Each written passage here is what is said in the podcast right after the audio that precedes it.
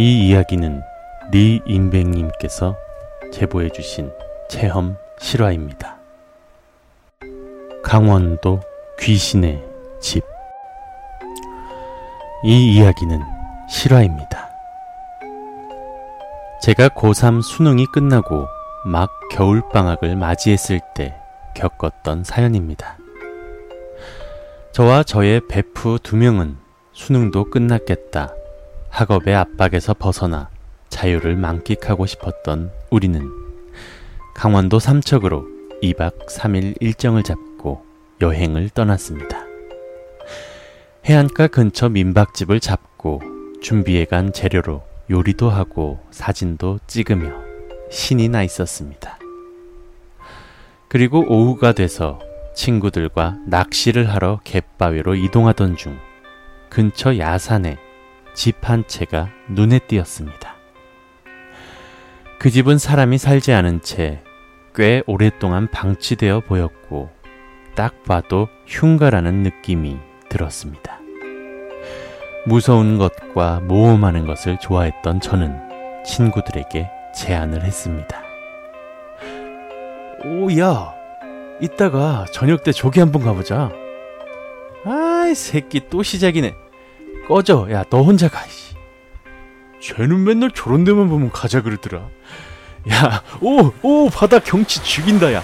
야, 오늘 손맛 좀 보겠는데. 오, 야, 그래, 내기 한번 해볼까? 누가 제일 큰 거 잡나? 으이씨, 나 고래 잡을 거야. 긴정해라. 정신 새끼 아직도 고래 안 잡았냐? 아이씨, 변태 새끼, 씨. 친구들은 그렇게 저의 제안을 무시하고 자유로운 여행에 흠뻑 취해 있었습니다. 낚시를 하던 도중에도 저는 그 폐가가 자꾸 떠올라서 친구들에게 졸라댔습니다. 아, 야, 그러지 말고 한 번만 가보자. 어? 야, 이런데 놀러 와서 그런데 가보지. 언제 또 가봐? 어? 야, 연락 재밌을 거야. 아, 저 끈질긴 새끼. 야, 그럼 내일 PC방비는 네가 내는 거다. 내 그러면 가준다. 아, 진짜? 콜. 야, 그럼 진짜 가는 거다. 아유, 그래 알았어 이 새끼야. 빨리 그만해. 그렇게 친구들도 저의 모험에 함께 참여하게 되었습니다. 그리고 그날 저녁 친구들과 저는 카메라 후레쉬 하나만 의지한 채 그 집으로 향했고 그 집 앞에 도착해 보니 2미터쯤 돼 보이는 대문이 저희들을 반겼습니다. 뭔가 대문에서부터 알 수 없는 묘한 압박감과 위압감이 억누르는 것이 불안한 기분이 들긴 했지만 무서운 걸 원체 좋아했던 저에게는 또 다른 떨림과 흥분이었습니다. 그 대문은 자물쇠로 굳건히 잠겨 있었고 친구들은 짜증을 내기 시작했습니다. 아, 야, 잠겼잖아. 그냥 가자. 아유, 저 병신. 내 이럴 줄 알았다. 저 새끼 하는 게 다 이렇지 뭐. 야, 얼른 가자, 그냥. 아유, 빨리 가자. 아, 야, 잠깐만 있어봐. 어떻게 여기까지 왔는데 이대로 포기하면 안 되지.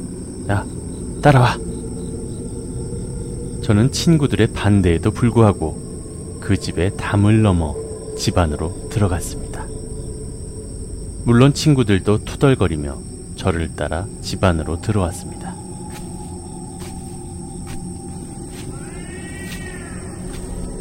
아이씨, 아, 이게 뭐가 재밌다고 이런 데를 오고 지랄이야. 아이씨, 졸라 무섭네. 야, 재밌지 않냐? 여기서 뭔가 나오면 진짜 대박인데. 아, 닥쳐, 이 새끼야. 너 변태냐? 아, 졸라 이상한 거 좋아하네. 아, 빨리 보고 나가자, 좀, 아.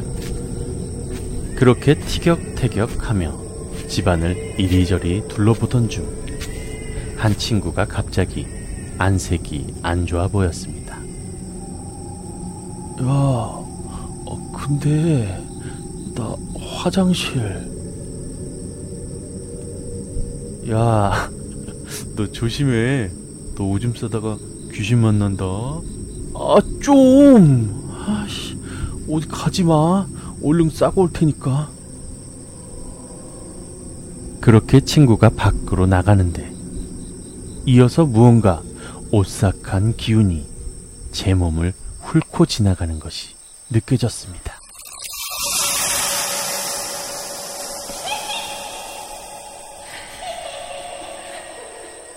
그리고 얼마 뒤 갑자기 그 친구의 비명소리가 들렸고 놀란 우리는 밖으로 뛰어나가니 그 친구는 바지에 실내를 한 채 벌벌 떨며 한 곳을 지목하고 있었습니다. 저, 저, 저기, 어, 저기. 자연스럽게 저도 그 친구가 주목한 곳을 바라보니 아무것도 없더군요. 아, 이 새끼야. 사람 놀래키려고 작정했어? 아니야, 이 씨발. 야, 진짜로 저쪽에서 뭔가 나와서 날 덮쳤단 말이야. 라며 울먹거리는 말투로 이야기하더군요. 그래서 저와 다른 친구는 뭔가 찜찜한 느낌을 받아 그냥 탐험을 끝내고 민박집으로 돌아가기로 했습니다. 바지에 실내를 한 친구를 데리고 어기적 어기적거리며 민박집으로 돌아오니 늦은 밤 손님을 받고 계셨던 민박집 아주머니께서 저희를 보시더니 학생들 설마 저쪽 산에 있는 집에 갔다 온 건가? 라며 물어보셨고 저희들은 흠칫 놀라며 어? 어떻게 하셨어요? 라며 물어보니 아주머니께서 충격적인 이야기를 해주셨습니다. 아, 가끔씩 대학생들이 여름에 담력 체험인가 뭔가 그런 거 한다고 그 집에 자주 들어가서는 꼭 한두 명씩 미친 사람처럼 뛰쳐나오는데, 아휴, 그렇게 가지 말라고 해도 말이야. 사실 그 집은 젊은 부부가 살던 집인데, 그만 집에 가스 폭발로 그 아내가 죽었고, 그 집 남편도 얼마 안 돼서 자살을 했대나 봐. 에휴, 불쌍해서 어쩌나. 아주머니께서 말끝을 흐리시던 그때